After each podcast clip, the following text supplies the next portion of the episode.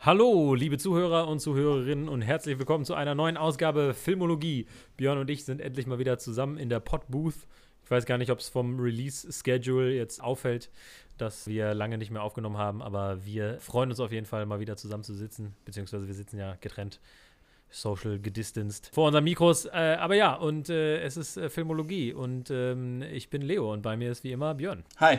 Ich war gerade davon abgelenkt, dass jemand ein äh, in zwei Teile gesägtes Fahrrad durch unseren Garten getragen Ah, hat. okay, interessant. Dass das schon seit Tagen lag.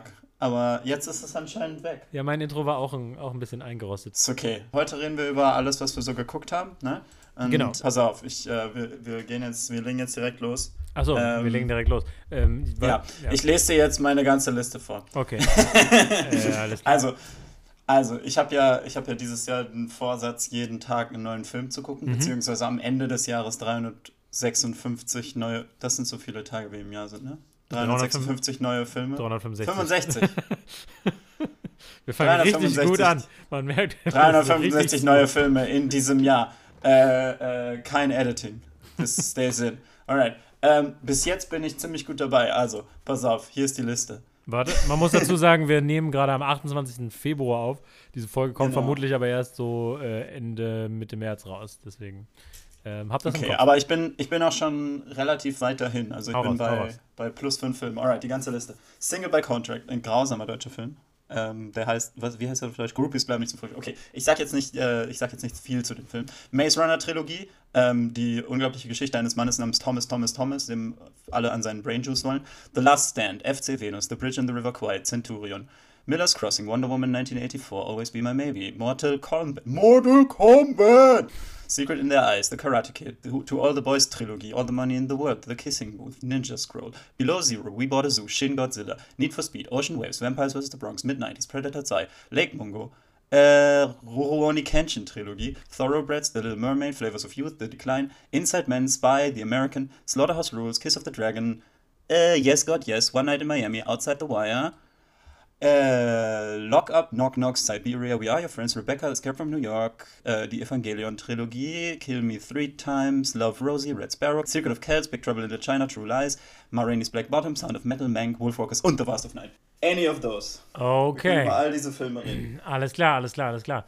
Ähm, das ist äh, eine gute Liste. Viele davon habe ich auch schon gesehen. Ja, unser äh, funktioniert ja immer so, unser Prinzip. Wir haben immer, eigentlich heißt es ja immer pro Quartal Film- und Serienempfehlung. Bisher haben wir es aber nur im ersten und im dritten Quartal geschafft, äh, letztes Jahr. Und Also jetzt, ist das halbjährlich. jetzt sind wir wieder im ersten Quartal des neuen Jahres. der, der Rhythmus dieser Serie muss einfach deskriptiv und nicht präskriptiv Ja, sein. der Also ist halt schon halbjährlich, aber halt Serie. immer vom, vom ersten Quartal zum, zum dritten Quartal, wieder zum ersten Quartal. Vielleicht läuft es auch Mhm. Ja. einfach so.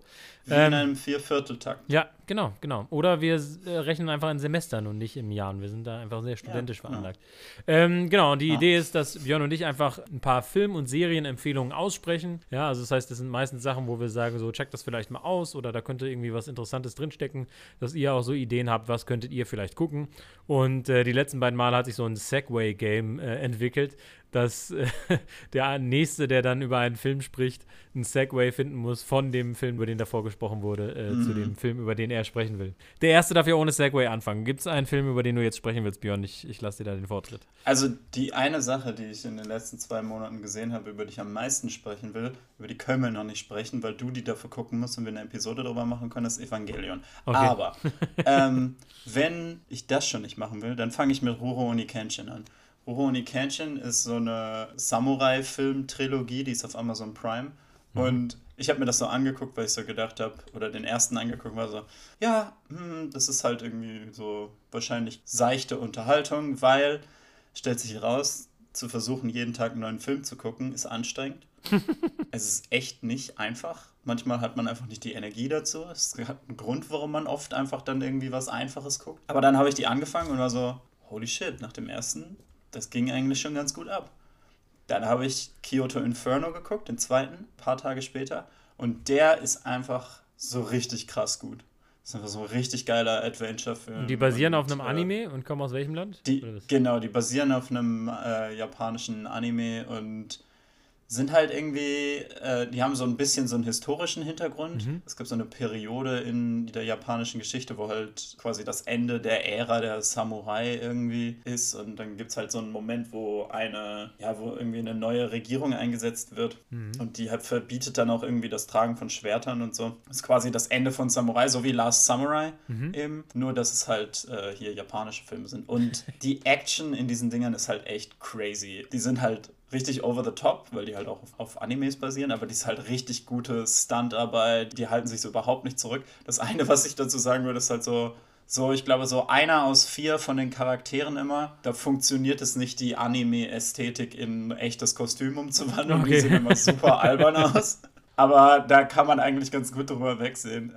Aber das hat mich richtig überrascht und ich hatte damit einfach tierisch Spaß, weil das so eine richtig epische Trilogie ist. Mhm. Und also für die Action lohnt die, lohnt die sich. Mhm. Lohnt sich echt. Die sind okay. schon irgendwie ewig auf Amazon und die wurde mir ewig okay. irgendwie immer mal empfohlen. Mhm. Und jetzt war ich einfach mal so, alright, I'll give it a chance. Und okay, okay. Also so, es ist ein bisschen crazy, aber es macht Spaß. Ich habe dir das Opening vom zweiten ja, Film ja, gezeigt. Ja, ja, ne? ja, ja, das stimmt. Das war schon ziemlich das war schon ziemlich crazy. Shit. Das war so, das ist ja oft mein Problem, ne? Dass manchmal so Hollywood-Filme sich nicht trauen, einfach cool zu sein. So einfach mal ein bisschen so, einfach mal ein bisschen cheesy, einfach ein bisschen over the top, mhm. doch mal sich selbst zu backen und zu sagen so, nee, wir stellen die jetzt einfach in einen komplett in Flammen stehenden Raum und lassen die Monologe über die Hölle auf Erden irgendwie raushauen oder so.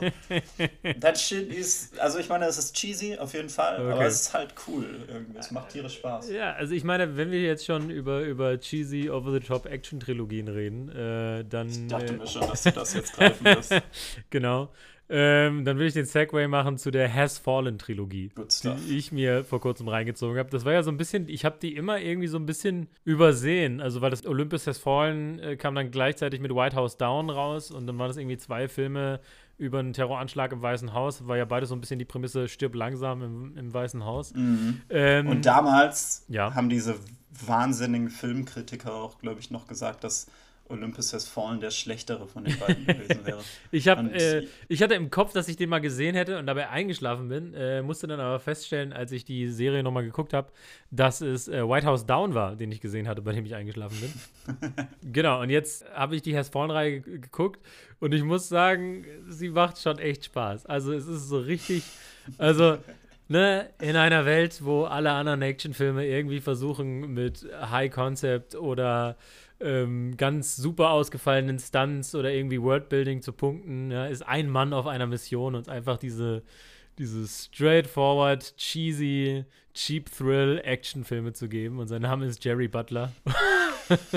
und der lässt so ein bisschen echt so die, die 80er, 90er Jahre aufleben. Weil es halt einfach so, Gerard es gibt. Terroristen, die greifen an und es gibt einen Typen, der sie stoppen kann. So diese, diese Oldschool-Action-Prämisse. ja, Gerard Butler ist einfach der Arnold Schwarzenegger oder der Sylvester Stallone der modernen Zeit. Leute wollen einem immer erzählen, The Rock ist der, der moderne Actionstar irgendwie, aber nein, es ist Gerard Butler. also, ähm, ich meine, die Reihe ist schon echt auch irgendwie bunt gemischt. Ich finde zum Beispiel, der erste ist echt solide und der macht Bock so, ne? Und der ist richtig schön cheesy. Der zweite, finde ich, hat unfassbar gute Action, besonders so in der zweiten Hälfte geht der richtig ab und äh, hat auch so ein sehr äh, geiles Longtake auch. Und Jerry Butler läuft einfach rum und messert Leute wie ein Weltmeister. das, ist halt auch, das, macht, das macht sehr viel Spaß, auch wo er da irgendwie einem die Kehle eindrückt, der da, wo der Präsident dann sagt, I've never seen a man suffocate before. Und Jerry Butlers Antwort ist nur, well, I didn't have a knife. es, ist, äh, es ist schon ziemlich witzig. Der zweite hat so ein bisschen das Problem, dass er diesen Patriotismus nicht ganz so mit dem Augenzwinkern äh, irgendwie, irgendwie spielerisch hinbekommt, sondern der hat fast schon irgendwie so einen äh, unguten Nachgeschmack, wenn am Ende da irgendwie äh, mm. Morgan Freeman irgendwie einen Monolog darüber hält, wie wichtig das ist, dass die USA sich in internationale Konflikte einmischt und dann das so intercut wird, wie er so richtig heroisch irgendwen mit einer Drohne wegbombt. das ist halt so ein bisschen so, hm, ich weiß nicht, wie ich mich dabei fühlen soll, beziehungsweise ich weiß eigentlich ich genau, wie ich mich dabei fühlen soll. Ähm, das schmälert den zweiten so ein bisschen. Ja, der zweite hat halt auch also das habe ich dir ja vorher gesagt, hat diese eine Line, die Gerard Butler rüberbringt und es ist wirklich nur durch Gerard Butler, dass diese Line irgendwie trotzdem funktioniert, wenn er einem von den Terroristen so sagt, go back to Fuckheadistan or where you're from oder so. Das ist einfach so, yeah. that should not work.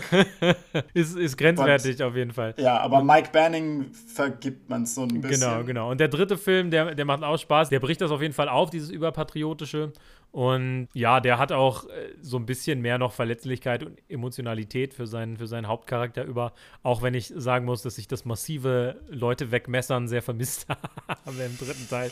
Da wird so viel vom Weitem geschossen oder Leute in die Luft gesprengt. Aber diese, diese Close Combat Messerei, die ist doch schon was ganz Besonderes, finde ich. Genau, auf jeden Fall, ja, das, das ist die Has Fallen-Reihe. Ich finde, das ist so eine, so eine solide Actionreihe, die kann man mal anschmeißen und das macht Bock. Äh, und da muss man nicht viel nachdenken, macht man ein bisschen den Kopf aus, aber hat auf jeden Fall, auf jeden Fall seinen Charme. Ja, die haben mir auf jeden Fall auch riesig Spaß gemacht. Ich habe jetzt so viele Trilogien, zu denen ich jetzt wechseln könnte, weil ich habe irgendwie, ich könnte jetzt über Herr der Ringe reden, ich könnte über Flucht der Karibik reden, ich könnte über die Thomas Thomas Thomas Trilogie reden, The Maze Runner. Aber wenn wir schon bei Jerry Butler sind, das letzte, was ich im Dezember letztes Jahr geguckt habe, war ein Gerard Butler Double Feature. Ich habe erst Hunter Killer geguckt, so ein U-Boot-Film mit ihm, der einfach so, ich habe den so geguckt und war so, so, ich war so richtig ready for Trash. Und dann habe ich den so geguckt und ja, er ist irgendwo ein bisschen natürlich Trash aber halt guter Trash. So, der ist halt einfach so. wenn du das Ende vom Film siehst und den Anfang vom Film, ist es so. Ich dachte nicht, dass dieser Film so einen großen Maßstab haben würde. Okay. Und der ist schon echt cool. Und dann habe ich danach Den of Thieves reingeschmissen, mhm. beziehungsweise bei Netflix angemacht. Criminal Squad heißt der, glaube ich, auf Deutsch. Ja, ja, genau, Criminal Squad. Den of Thieves ist vielleicht die beste Gerard Butler-Rolle in letzter Zeit, weil er so ein Arschloch ist. Und es ist einfach richtig gut. Er ist in dem Film so ein ultra harter Cop, der versucht, mhm. einen Banküberfall zu verhindern. Mhm. Und, und es gibt eine Szene am Anfang, wo er an so einer Crime-Scene ist und da wurde ein, ein Cop umgebracht und er hatte halt Stereotyp, eine Packung Donuts dabei und er hebt einfach die Packung Donuts auf, isst einen von den Donuts, schmeißt den Rest zur Seite und du bist so, das ist doch nicht, that's not proper procedure, Gerard Butler, come on. es macht einfach tierisch Spaß. Den of Thieves kann ich okay. sehr empfehlen. Das ist einfach so ein richtiger Hirn abschalten und ah, okay. einfach nur have a good time. Also, wenn wir über, über Good Times mit Charakteren reden, die absolute Arschlöcher sind, dann mhm. wollte ich auf jeden Fall noch über I Care a Lot reden. Ah, den habe ich noch nicht gesehen. Genau, das ist ein Netflix-Film, der jetzt vor kurzem rausgekommen ist, äh, mit Rosamund Pike in der Hauptrolle. Die kennt viele bestimmt äh, noch aus der Hauptrolle in Gone Girl. Ähm, spielt hier auch ähnlich. Das, sie war das äh, tituläre Gone Girl. Genau. Spielt ja einen Charakter, der ähnlich Psycho ist, sag ich mal. Auf jeden Fall, äh, ich okay, hatte. Spoilers für Gone Girl, I guess. Ich hatte einen äh, Heiden Spaß auf jeden Fall mit dem Film. Ich habe von vielen gelesen, dass die irgendwie das sagten, ja, der Charakter, der sei so unsympathisch, dass man den gar nicht folgen konnte. Und ich habe so gedacht, so, ich glaube, dem Film ist das egal, dass du sie unsympathisch findest. Ich glaube, der Film will das gar nicht, sozusagen. Ähm, weil sie ist halt jemand, der halt einfach alte Menschen scammt. Also die halt Rentner mit viel Geld. Ähm, da hat sie einen Deal mit einer Ärztin, die dann irgendwie so notfallmäßig sagt, die brauchen auf jeden Fall eine Betreuerin.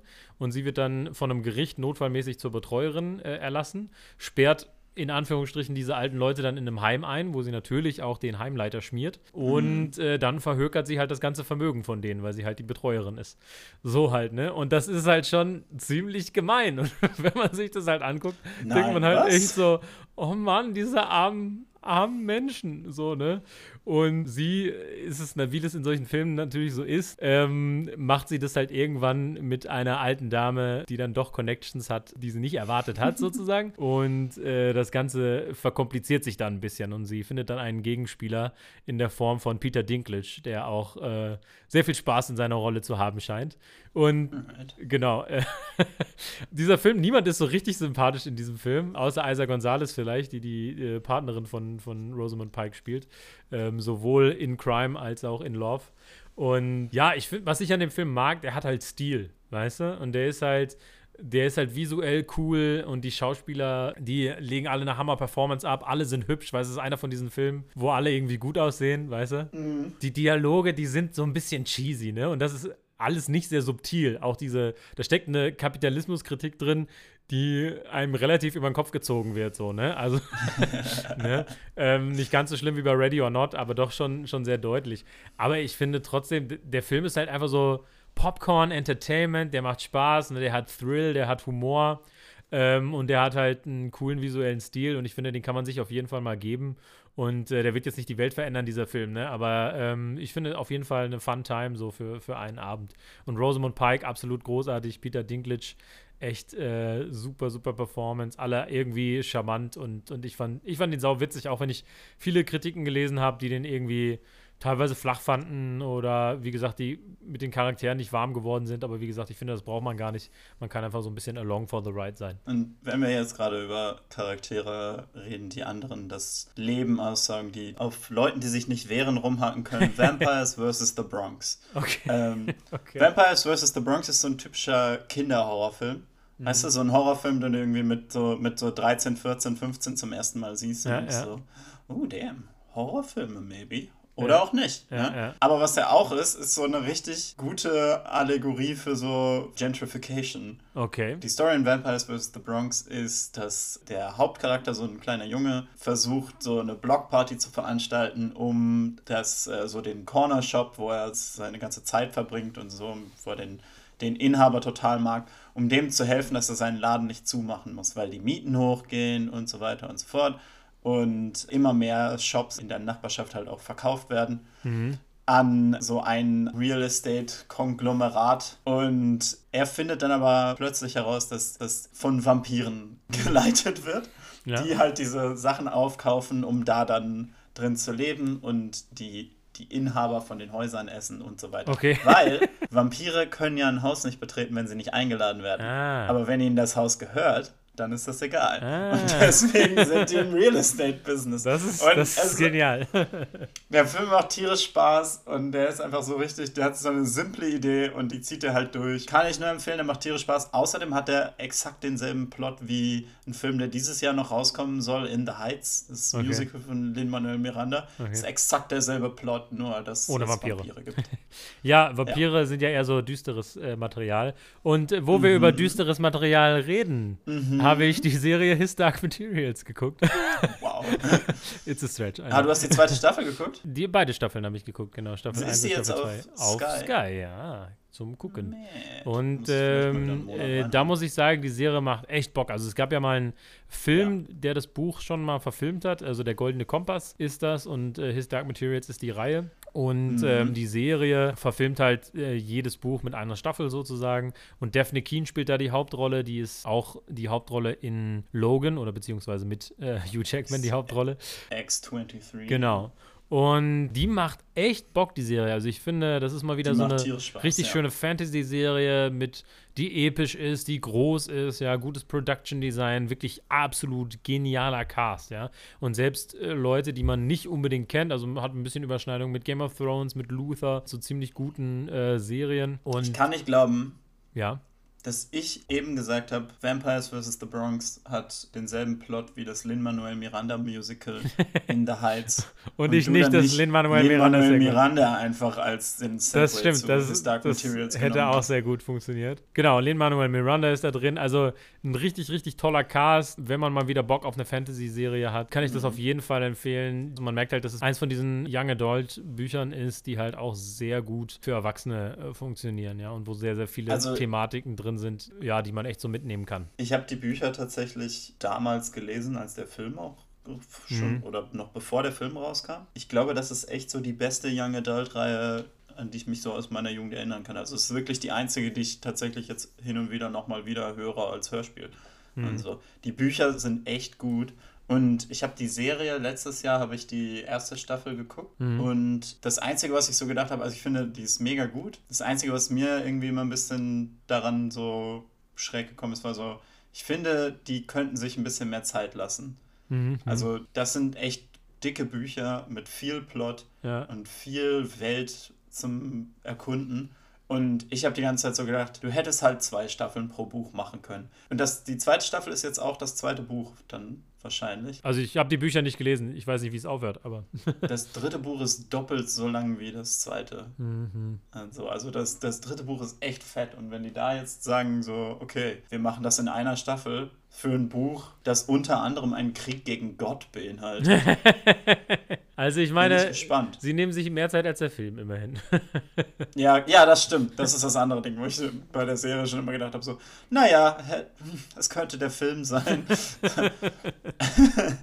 Aber ja, nee, also die, die Serie, die erste Staffel, die ich gesehen habe, war auch großartig. Hat, hat mir sehr gefallen. Mhm. Ich hatte da echt Spaß mit. Und die sind, die sehen von den Designs alle sehr gut aus. Ich finde, der Film war ja für mich so, dass so ein Film, der perfektes Casting hatte. Mhm. Aber dann haben sie den Film trotzdem verhauen. Also ich finde, das Casting in dem Film ist einfach so richtig gut. Das ist Nicole Kidman als Mrs. Coulter. Mrs. Coulter mhm. ist so diese High Society Lady und ich meine, Nicole Kidman ist dafür halt irgendwie perfekt. Mhm. Und äh, Daniel Craig als Lord Asriel, diesen arktischen Abenteurer. Mhm der so, ne, so richtig kalt eigentlich ist zu seiner Tochter und so weiter und so fort. Und ich so, wen besser als fucking Daniel Craig? Und ich, was ich an der Serie sehr mag, ist, dass die irgendwie, finde ich, sehr kreativ gecastet haben. Mhm. Und dass das sich teilweise richtig auszahlt, weil also Lin-Manuel Miranda macht, spielt so einen Texaner, der halt im Film von Sam Neill gespielt wurde. Mhm, was halt Sam Elliott. so, das ist halt der Ur-Texaner irgendwie. Mhm. Und Lin-Manuel Miranda spielt so seine eigene Version von Han Solo und das ist ganz unterhaltsam. Ja, ja, ja. Aber halt irgendwie die, die in der Serie Miss Coulter spielt, die finde ich, haut so richtig, eine richtig geile Performance raus. Mhm, die, so, die, macht den Charakter so richtig interessant. Und ja, also das, das kann ich auch sehr empfehlen. Für, auch für Fans von dem Buch. Ich finde, das macht sehr viel Spaß und die bringen diese Welt echt schön zum Leben. Ja, auf jeden Fall. Ähm, wo du gerade über Nicole Kidman äh, geredet hast. Und, äh, du bist gar nicht dran. Ich bin dran. Du hast jetzt auch über His Dark Materials geredet. Das, das, oh. That's how this works. Ähm, ich habe äh, The Killing of a Sacred Deer gesehen. Das ist ein Film von Yorgos Lantimos, der auch The Favorite gemacht hat. Und äh, The Favorite ist ja schon auch ein weirder Film in gewisser Hinsicht. Aber er ist noch sehr, sag ich mal, publikumsfreundlich, während Killing of a Sacred Deer ist einer von diesen Filmen, weißt du, ab und zu gibt es immer, immer wieder diese Filme, die du guckst und du denkst, dieser Film ist absolut genial, aber ich glaube, ich will ihn nie wieder sehen. Hast du The Lobster gesehen? The Lobster habe ich noch nicht gesehen, der ist ja auch von ihm. Ähm, der steht jetzt auch auf ja. meiner Liste. Ich weiß nicht, ob du Killing of a Sacred Deer gesehen hast. Nee, habe ich ähm, nicht. Aber, aber dieser Film schafft es so unfassbar, die ganze Zeit so eine komplett bedrückende, unangenehme Atmosphäre zu machen. Es gibt eine Szene, wo ein Charakter einfach nur Spaghetti isst. Und das ist eine der mhm. unangenehmsten Sachen, die ich je gesehen habe. Und ich kann dir nicht sagen, warum. dieser Film. Okay, ähm, okay. Also es geht, ich kann nicht mal sagen, worum es richtig geht, aber es geht halt einfach um so eine Familie und Colin Farrell spielt den Familienvater und ist irgendwie Arzt und er hat dann aber irgendwie noch so eine weirde Beziehung mit zu so einem Jungen und man weiß erstmal gar nicht, ähm, zu, in welcher Beziehung steht er zu diesem Jungen überhaupt? Ist das, ein, ist das ein Kind aus anderer Ehe oder ist das irgendwie ein Neffe oder was weiß ich? Und je mehr man das, die Beziehung zwischen den beiden kennenlernt, desto stranger wird das, weil dieser Junge unfassbar strange ist und dann äh, auch Sachen mit der Familie passieren. Es ist total surreal irgendwie. Es ist so ein Film, der sich so einer Interpretation ein Stück weit auch entzieht. Weißt du, der dir einfach halt nur so ganz viel hinwirft und dann sagt so, ja, was das bedeutet, das musst, musst du dir überlegen. So. ne? Also der, der mhm. nicht so einen klaren Schlüssel dir gibt. Aber irgendwie, also ich kann total verstehen, wenn Leute sagen, sie finden den Film scheiße. Und der ist auch teilweise echt hard to watch. Ähm, aber es geht, es ist eher sehr philosophisch. So, es geht um Todestrieb und, und irgendwie Lust und weiß nicht was. Also Sigmund Freud hatte sehr viel Spaß mit diesem Film. Ähm, also definitiv was für Psychoanalytiker. Das ist, es ist ein weirder Film. Also, wenn man sich den anguckt, danach auf jeden Fall einen heißen Kakao machen irgendwie. Ähm, und weiß nicht, sich es schön machen, weil er ist schon super weird. Ich will gar nicht zu viel verraten, weil er halt so strange ist. Aber ja, wer, wer mal so einen wilden, weirden, äh, philosophischen Ritt haben will, der einem ein sehr unangenehmes Gefühl gibt, dann kann ich The Killing of a Sacred Deer nur, nur, empfehlen. Ähm, ja, ja. War, eine, war, eine einzigartige Klingt Erfahrung auf jeden Spaß. Fall. Ja. ähm, wo du gerade von low-key etwas unangenehmen Sachen sprichst. Äh, Sekunde, Sekunde, Sekunde. Shit. Das ist ein schwieriger, Shit. schwieriger Shit. Segway. Ich Shit. Ein. Shit. Nee, ich hatte gerade was und dann habe ich es jetzt gerade wieder sofort vergessen. Like an idiot. Oh ja, natürlich, deswegen. Äh, ja, wo du gerade von etwas weirden Filmen sprichst. Disney hat ja jetzt Star eingeführt, mhm. die, die, so die Adult Section. Genau, genau. Und mit Star kommt auch Atlanta. Ähm, ah. Fernsehserie von Donald Glover, Childish Gambino.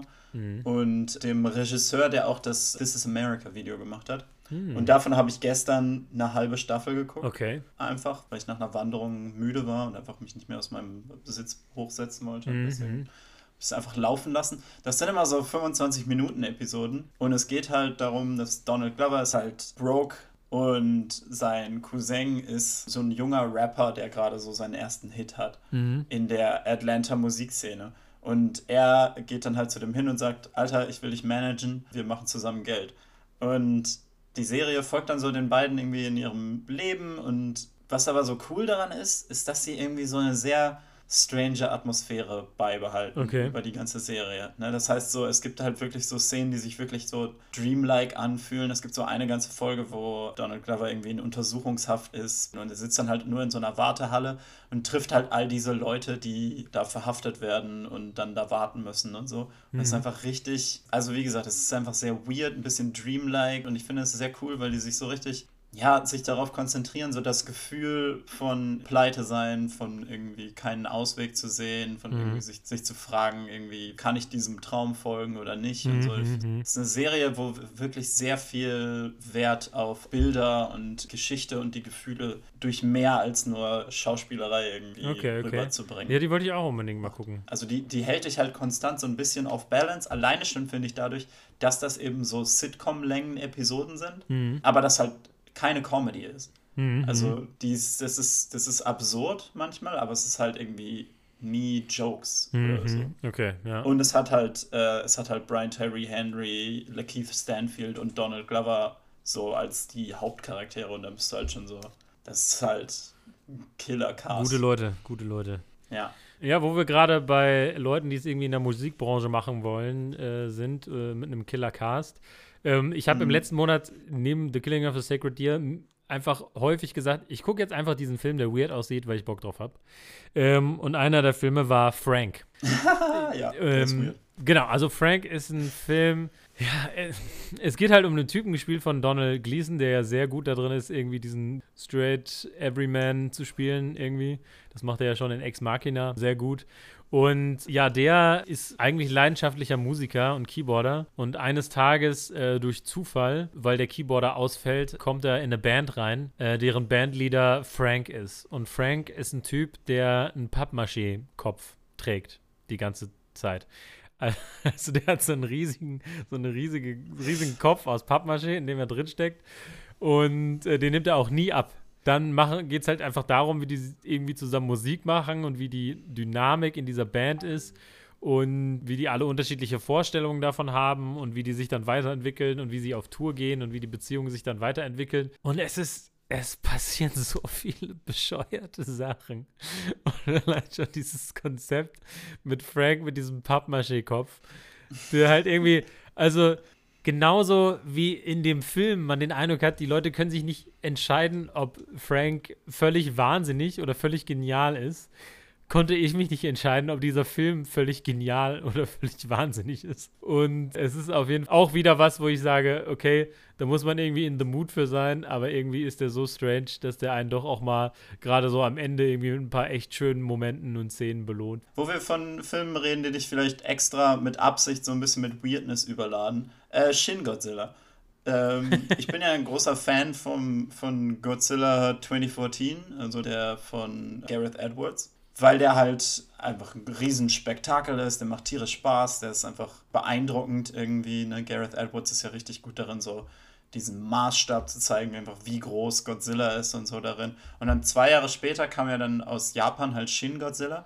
Mhm. Ich war jetzt super interessiert an dem, weil ich ja so einen harten Neon Genesis Evangelion Binge hingelegt habe mhm. äh, nach Weihnachten. Und äh, Shin Godzilla ist von dem Typen, der Neon Genesis Evangelion gemacht hat. Mhm. Und da war ich sofort so, okay, jetzt muss ich den doch mal angucken. Mhm. Besonders weil er auch irgendwie in, in, Japan so das Äquivalent für den Oscar gewonnen hat und so. Okay. Und wenn du so denkst, so, okay, aber Godzilla sind halt auch in Japan halt B-Movies, ne? Die sind halt ja, ja. richtig groß, aber das sind halt so, aber das sind halt so Fun-Movies with people in costumes jumping on cities, ne? Und dann habe ich Shin Godzilla geguckt und war so richtig so, oh, ich sehe so richtig, warum der, warum der so groß ist, weil das halt, das ist halt ein, auch ein sehr weirder Film, der halt sich gar nicht so sehr um irgendwie eine persönliche Perspektive auf Godzilla irgendwie kümmert, sondern die ganze Zeit so in den, so im Behind-the-Scenes-Raum ist, wo halt die Regierung irgendwie versucht herauszufinden, wie man sich jetzt mit Godzilla irgendwie auseinandersetzt. Und du wirst die ganze Zeit mit so Charakteren bombardiert und für jeden Charakter wird eine unglaublich langer Name plus Jobbeschreibung irgendwie eingeblendet. Viel zu viel, sodass du dir die überhaupt nicht merken kannst ja, und ja. so. Und du merkst so richtig, oh, da ist so richtig, das, ist, das passiert alles mit Absicht, aber er hat so eine richtiges, so eine richtige Sicht auf so diese Government Response, wo es so ist, so ja, das ist irgendwie alles langsam, aber das sind alles Leute, also es gibt niemanden, der irgendwie nicht helfen will und so, es sind alles Leute, die ihr Bestes tun und dann kommt es irgendwann zu dem Punkt, wo es halt um Kommunikation mit global, so der, der globalen Community geht und so. Und was Japans Stellung da irgendwie ist. Und es ist ja so, dass irgendwie Godzilla wird ja oft so als Beispiel gegeben für wie so Storytelling in Japan von halt der Atombombe beeinflusst wurde. Mhm. Ne? Dass Godzilla irgendwie so Teil der kulturellen Verarbeitung davon ist, dass Japan mit zwei Atombomben beworfen wurde. Mhm. Und es fühlt sich sehr an, als also so, dass, dass dieses Shin Godzilla, dass das ein Film ist, der da in derselben Art irgendwie sich mit solchen, mit solchen großen Themen halt irgendwie auseinandersetzt. Ja. Und er hat halt einfach unglaublich weirde Godzilla-Designs. Also Godzilla verändert sich ja ein paar Mal da drin. Mhm. Und gerade die erste Form sieht so merkwürdig ja, aus. Ja, die Effekte sind auch nicht immer so 100%, finde ich. Naja, also es ist halt einfach nicht dasselbe wie der Hollywood-Godzilla. Ne? Es ist halt mhm. einfach so ein das ist ja so CGI und so Models irgendwie zusammengebaut und so. Ich glaube, das Ding ist halt, dass das gar nicht das Ziel war, so einen super fotorealistischen Godzilla irgendwie zu schaffen dafür, sondern dass es vielmehr um das Drumherum geht. Und das fand ich super faszinierend. Ähm, nee, also gerade wenn man so ein, so ein Fan von Creature Features ist und äh, speziell Godzilla, äh, kann man sich den auf jeden Fall geben. Wenn man jetzt kein Godzilla-Fan mhm. ist, denke ich mir so, ja, okay, da muss man auch kein Godzilla-Fan gucken. Ja, also das ist jetzt nicht der, der einen, ja, der einen davon überzeugen wird, ne? Aber wenn man nee, Fan ist, wahrscheinlich nicht. Ähm, dann finde ich das auf jeden Fall, äh, kann man sich den auf jeden Fall geben. Das ist ein richtig schöner Entry so in diese Geschichte dieses, dieses Monsters. Wo wir aber gerade bei japanischem Filmmaking sind, ja. Mhm. Ich habe vorgestern mal angefangen, mich mit dem japanischen Filmfestival, dem Japanese Filmfest, auseinanderzusetzen, was aktuell online stattfindet. Wenn diese Folge rauskommt, ist es vermutlich auch schon nicht mehr am Laufen. Es geht bis zum 7. März. Ähm, und das ist ein Online-Festival, wo jeden Tag man drei japanische Filme gucken kann, eben aus diesem Festival-Line-Up. Und da habe ich jetzt äh, die ersten zwei Tage schon mal Filme geguckt, weil ich dachte, ja, what the hell, einfach mal ausprobieren. Und ich muss sagen, es hat sehr viel Spaß gemacht bisher. Also, wir haben ja schon mal drüber geredet bei unserer äh, Jahresrückblick-Episode, als es so um Weathering with You ging und so, wie mhm. so im japanischen Storytelling manchmal einfach so total crazy Prämissen so rausgefeuert werden. Ne? Und ähm, das ist auch irgendwie okay und alle nehmen die an. Ne? Und das finde ich ist hier wieder auch, auch sehr schön. Also, den ersten Film, den ich geguckt habe, der hieß Dance with Me oder auf Deutsch, warum auch immer, äh, Can't Stop the Dancing. Äh, Keine Ahnung, wieder irgendwelche Copyright-Geschichten bestimmt. Aber da, das ist so eine ähm, ein Comedy-Musical. Und ich habe halt gedacht, so, okay, die sind da halt auch nur bei dem Festival auf Japanisch mit englischen Untertiteln maximal, ne? Und mhm. ähm, ich finde, bei Comedy ist sowieso schon immer schwierig, aus anderen Ländern zu gucken, gerade wenn die kulturell sehr unterschiedlich sind, weil halt Humor sowas kulturell bedingt ist, ist auch ganz oft. Und dann Musical, dachte ich so, ist ein Experiment auf jeden Fall. Ähm, mhm. Aber es hat super viel Spaß gemacht. Ich finde, gerade im, im ersten Akt ist der Film super innovativ, weil es geht darum, es gibt eine junge Frau, die arbeitet halt in so einer Firma und sie hasst Musicals, weil sie als Kind mal so eine Performance richtig verkackt hat. Und äh, dann wird sie aber, geht sie zu einem Hypnotiseur und versehentlich hypnotisiert er sie so, dass immer, wenn Musik spielt, sie sozusagen in eine Musical-Nummer ausbrechen muss, quasi. Geil. Und, und das ist so witzig, weil, weil dieses, weil es halt so metamäßig äh, mit Musicals dann halt auch arbeitet, ne? weil sie dann, sie will das ja nicht. Das heißt, sie rennt dann auch so vor Musik weg und hält sich die Ohren zu und dann geht sie extra in ein Restaurant, wo keine Musik gespielt wird, aber dann fangen die Leute an, Happy Birthday für eine Person zu singen und dann muss sie plötzlich auch aufstehen und mitsingen und legt so eine Tanzperformance hin und wird dann irgendwie aus dem Restaurant geschmissen, weil sie sich am Kronleuchter so rumgeschwungen ist und so. also, also, das ist so weird und äh, das macht sehr viel Spaß. Der wird, also so ab der Hälfte, würde ich so sagen, oder im zweiten Akt auf jeden Fall, ähm, geht er dann so ein bisschen weg von dieser Anfangsprämisse und wird zu so einem Road-Movie, weil sie dann mit der ehemaligen Assistentin von diesem Hypnotiseur äh, den versucht zu suchen, um das rückgängig zu machen. Und dann ist es so ein typischer We Are on the Road-Film, äh, wo sie dann halt irgendwie verrückte Charaktere treffen.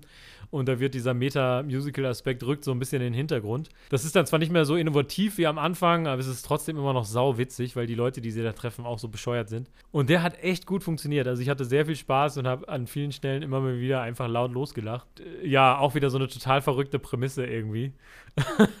und mhm. ähm, genau, und der zweite Film, den ich geguckt habe, war Café Funiculi Funicula. Und äh, da geht es darum, ähm, dass es ein Café gibt in Japan, wo du in der Zeit zurückreisen kannst. Es gibt bestimmte Regeln und die äh, Baristerin ähm, schüttet dir dann halt dann Kaffee auf und äh, dann reist du in der Zeit zurück, wenn du diesen Kaffee an diesem Platz trinkst und musst den Kaffee aber austrinken, bevor er kalt wird. Und dann kommst du wieder zurück. Und wenn du es nicht machst, dann bleibst du so in so einem Zwischenstadium hängen quasi. Und das, ich liebe ja Zeitreisefilme, ne, deshalb habe ich gesagt, den muss ich unbedingt gucken. Ähm, und ich finde es auch wieder, ich finde es immer süß, wenn man sich irgendwie so einen, so einen neuen Zeitreisemechanismus überlegt. Und dieser Film, der hat gar nicht so, normalerweise hast du immer irgendwie so eine, so eine Dringlichkeit, so eine Urgency in Zeitreisefilmen. Und der Film hat das überhaupt nicht. Der macht das ganze Thema auf so einem total kleinen und intimen Level und zeigt da auch so verschiedene mhm. Schicksale. Und das fand ich irgendwie ganz schön. Und klar, man kann sich so ein Stück weit fragen im Film, so, okay, äh, worauf läuft das jetzt hinaus? Aber ich finde, der, der macht das irgendwie auf so eine süße, sanfte Art und Weise, wie man das selten in Zeitreisefilmen hat. Das, da wird ja voll häufig irgendwie, irgendwie noch so eine, ja, wie gesagt, so eine Dringlichkeit eingebaut oder ist ganz häufig ja irgendwie ein Action-Sci-Fi-Film oder so ein Mechanismus. Und der Film hat da auch echt Spaß gemacht. Und das ist halt wieder so wie in japanischen Filmen, da gibt es halt eine Frau, die halt es nicht rausgeschafft hat rechtzeitig und die dann halt wie so ein Geist halt rumwabert im, in dem Café. Und dann fragt halt eine Frau so, warum sitzt sie da eigentlich die ganze Zeit so? Und dann sagen die Kellner so, ja, sie ist ein Geist. Und die andere Frau ist so, oh, ich habe noch nie einen Geist gesehen. Also, also weißt du, so überhaupt nicht so, what the fuck? Sondern halt so, ah, okay, krass. So, ne? Und das finde ich immer so ganz witzig ähm, bei, bei japanischen Filmen, dass die Leute immer so, so die wildesten Konzepte immer einfach so annehmen. Ah ja, so. Und äh, genau, und der Film ist, ist irgendwie klein, der ist süß. Ähm, ich finde, gerade wenn man so ein Zeitreise-Fan ist, kann man sich den auf jeden Fall geben. Und ähm, ich glaube, ein anderer alternativer Titel ist auch Before the Coffee Gets Cold oder so, falls man den irgendwo sucht. Und was ich auch schön finde, und das mag ich immer, wenn Filme einfach so eine Liebe fürs Detail haben. Ne? Das heißt, in diesem Café zum Beispiel an einer Wand hängen so ganz viele Bilder. Und immer wenn mhm. die Leute in der Zeit zurückreisen, dann hängen da immer andere Bilder. Also es ist dann einfach immer ein bestimmtes Farbschema, ah, ja. sodass manchmal der Raum eher so grünlich ist, manchmal eher pink, so und das dann auch mit den Klamotten passt. Das ist sehr subtil, aber mir ist es irgendwie in der dritten oder zweiten Zeitreiseszene aufgefallen, dann bin ich nochmal zurückgesprungen, ob das in den anderen auch so ist, dass sich da dann im Setdesign einfach die Bilder verändern, dadurch, dass du dann immer so ein bisschen anderes Farbschema äh, hast, wenn die Leute in der Zeit zurückreisen. Und sowas finde ich halt total cool, dass man halt auf so minimale visuelle Dinge halt irgendwie achtet, die man mehr so unterbewusst wahrnimmt. Und da auch schönes Production Design fand ich. Also beides irgendwie total strange Konzepte, die aber irgendwie schöne Filme sind, die einem so ein bisschen warm ums Herz machen, auf jeden Fall. Okay, wo wir gerade dabei sind, äh, kulturelle Grenzen zu überschreiten und ähm und unseren Horizont zu erweitern. Ich habe zum ersten Mal in meinem Leben Karate Kid geguckt. ähm, den Original. Ich habe das Gefühl, ich habe das Original, genau. Ähm, ich habe das Gefühl, viel von dieser Episode steht in Zeichen asiatischen Kinos. ich merke schon, äh, ich, normalerweise haben wir auch immer, sag ich mal, so ein paar Sachen, so? die Leute halt auch gut kennen. Ich meine, Karate Kid, ja schon, aber wir haben jetzt sehr viele nischige, sehr viele weirde ähm, Vorschläge ja. auf jeden Fall gemacht, diese Episode. Aber dafür surfen wir ja gleich und nehmen noch eine Wonder Woman-Folge auf. Die aber vermutlich vorher rauskommt, vor dieser hier. Ja, das werden wir ja dann sehen. Das hier wird nicht rausgeschnitten. anyway, äh, genau, also äh, Karate Kid hat mir tierisch Spaß gemacht eigentlich. Ich war echt so überrascht, weil ich finde tatsächlich, dass das ähm, Jaden Smith Jackie Chan Remake eigentlich auch ein echt solider Film ist. Das finde ich auch tatsächlich jetzt immer noch, nachdem ich das Original nochmal geguckt habe. Aber der hat schon echt so einen richtigen Charme und ähm, mhm. teilweise aber auch sehr absurde Dinge. Also das Ding ist halt so ein Film aus den 80ern über Karate. Du kommst nicht drum herum, dass so dass es eine sehr weirde Art ist, mit halt interkulturellem Kontakt umzugehen teilweise. Also irgendwie immer, wenn Mr. Miyagi was Cleveres, was Weises sagt, haben sie immer so die Wise Asian Man Musik im Hintergrund und so. Und das ist alles so ein bisschen so, alright, ich meine, it works, aber we're kind of over this, I guess. Ähm, generell ist die Musik in dem Film mega weird, finde ich. Mhm. Also der, der hat halt drei verschiedene Musikarten. Ne? Es gibt eben einmal Wise Asian Guy Musik. Dann gibt es halt Needle Drops von 80s Musik, die halt einfach so, die kommen einfach in jeder Szene, ist egal, was passiert gerade. So, da kann einfach jederzeit kann einfach ein Song beginnen und dann müsste so, alright, I guess this is the song now. Die fühlen sich komplett unmotiviert an, mega oft. und, ähm, und das Weirdeste aber ist halt, wenn sie dann so in die große Trainingsmontage gehen, dass dann auf einmal irgendwie so ein, ja, es fühlt sich fast so an wie so europäische Kammermusik gespielt wird. und ich war so richtig, alright, this is the really weird shit. Aber halt am Ende, wenn er dann in dem, in dem Turnier ist und dann irgendwie You're the best around spielt und so, dann bist du halt so, ja Mann, du kannst halt einfach kaum noch ruhig sitzen bleiben. Und ich war am Ende so richtig am Fistpumpen, wenn er dann am Ende so den Crane Kick ihm verpasst. Und, und da liefere ich dir jetzt den besten Segway ever. Das Ende von diesem Film ist unglaublich, weil ich habe noch nie so einen Film gesehen, der so seinen Konflikt beendet und dann einfach in 0, nix raus ist. Weil ich glaube, von dem Moment, dass Daniel Sun den anderen Typen, dass er ihm ins Gesicht tritt und damit gewinnt, bis zu den Credits, ist es, glaube ich, unter zwei Minuten. Und da war ich so richtig so, this is genius. Es ist nicht so ein ewiges Adrian, Adrian, ah, I won, Adrian, ah. Es ist einfach so, boom, boom, boom, boom, Credits. Alright. Und hier ist dein Segway. Aber wohin? War das jetzt? Weil wir 50 Minuten aufnehmen und Ach so. äh, die Folge zu lang Ach so, ah, okay, das war der Segway dazu, dass wir jetzt Schluss oh, machen. You fool! Okay, I get it, I get it, sorry, das, das habe ich nicht ganz gecheckt. Ja, ich habe auch noch, also ich habe noch so ein paar Filme, über die ich gesprochen hätte, aber jetzt haben wir ja wirklich schon sehr viel gesprochen und manches davon ist auch noch sehr nischig. Ich habe einen Trash-Horrorfilm, der Come to Daddy heißt, mit Elijah Wood gesehen, der auf jeden Fall sehr crazy war und sehr unpredictable, aber super weird. Und natürlich so, so ein paar Serien. Ne? Ich glaube, ich habe so den Eindruck, über äh, Damen Gambit braucht man auch nicht reden, weil das haben schon sehr, sehr viele gesehen. Das fühlt sich jetzt schon wieder wie Old News an. Und äh, WandaVision nach wie vor super geil, haben wir ja auch schon äh, drüber geredet in einer Folge. Mm, zehn Sekunden. Das noch. sind unsere Empfehlungen und ähm, ja, vielleicht guckt ihr euch sie mal an und gebt uns bei Instagram Feedback, ob ihr was davon geschaut habt, ob es euch gefallen hat. Und ähm, Fünf, sobald sie wieder aufmachen. Vier, drei, zwei, eins. Ab ins Kino.